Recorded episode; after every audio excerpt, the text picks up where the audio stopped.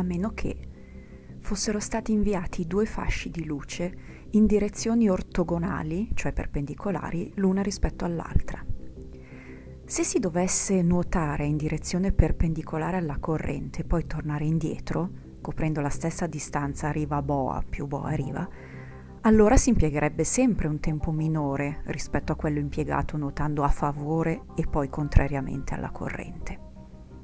La metafora del nuotatore ci può aiutare per capire ciò che passò nella testa di Michelson nella progettazione del suo esperimento.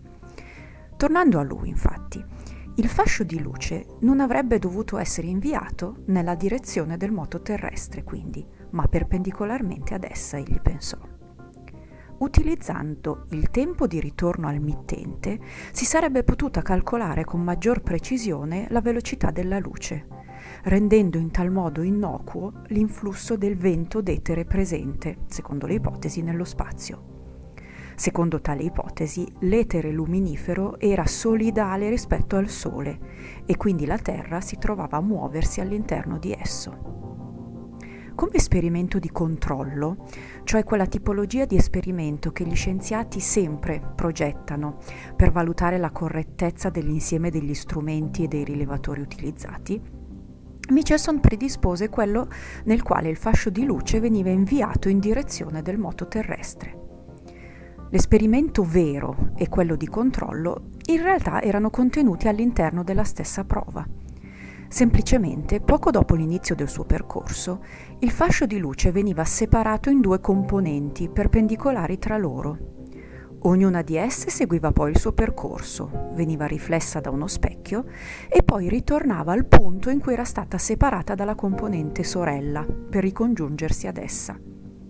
Secondo le aspettative di Michelson, però, le due componenti del fascio luminoso avrebbero dovuto giungere al luogo di ritrovo in due momenti leggermente diversi, perché una si era spostata in modo perpendicolare rispetto all'altra. I due fasci di luce sarebbero stati sfasati e si sarebbe dovuto creare un fenomeno cosiddetto di interferenza fra le due onde che avrebbe dovuto essere perciò rilevato dallo strumento posto alla fine del percorso, un interferometro appunto.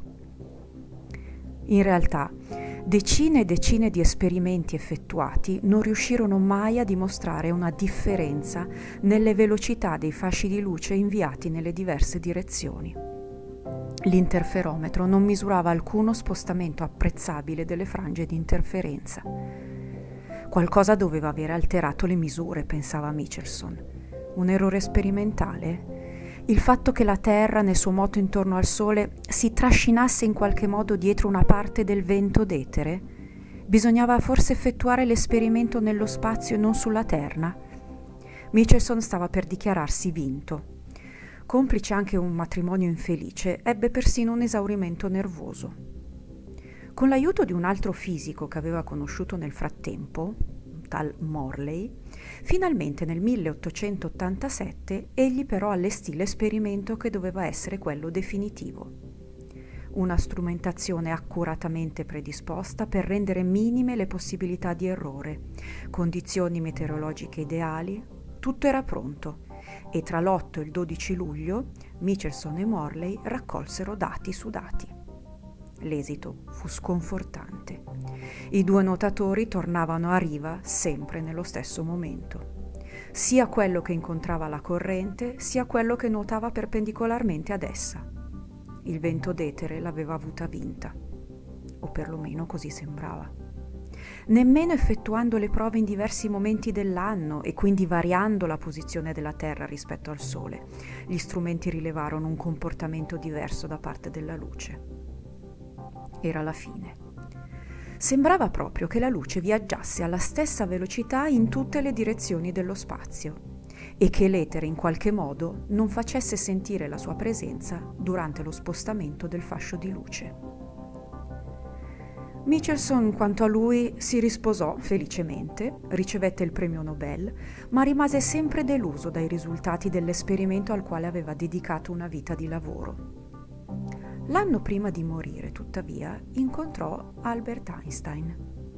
Costui era rimasto colpito dalla bellezza e pulizia progettuale delle, dell'esperimento di Michelson e Morley ma grazie alla sua teoria della relatività speciale, pubblicata nel 1905, egli aveva dimostrato che semplicemente il vento d'etere non esiste. L'unico punto fisso di riferimento universale non è l'etere, ma la velocità della luce. E dunque ecco come, da un esperimento ostinatamente fallito, si riuscì in realtà ad aprire la porta al superamento impensabile del principio fondamentale della fisica di Galileo e di Newton. Un principio di invarianza che risultava perfettamente coerente con tutte le leggi della meccanica, ma che sfortunatamente non si accordava affatto con quelle dell'elettromagnetismo, la nuova rivoluzione dell'Ottocento. Sarebbe stato necessario il genio di Einstein per spostare altrove, cioè sulla velocità della luce, l'origine dell'invarianza delle leggi fisiche.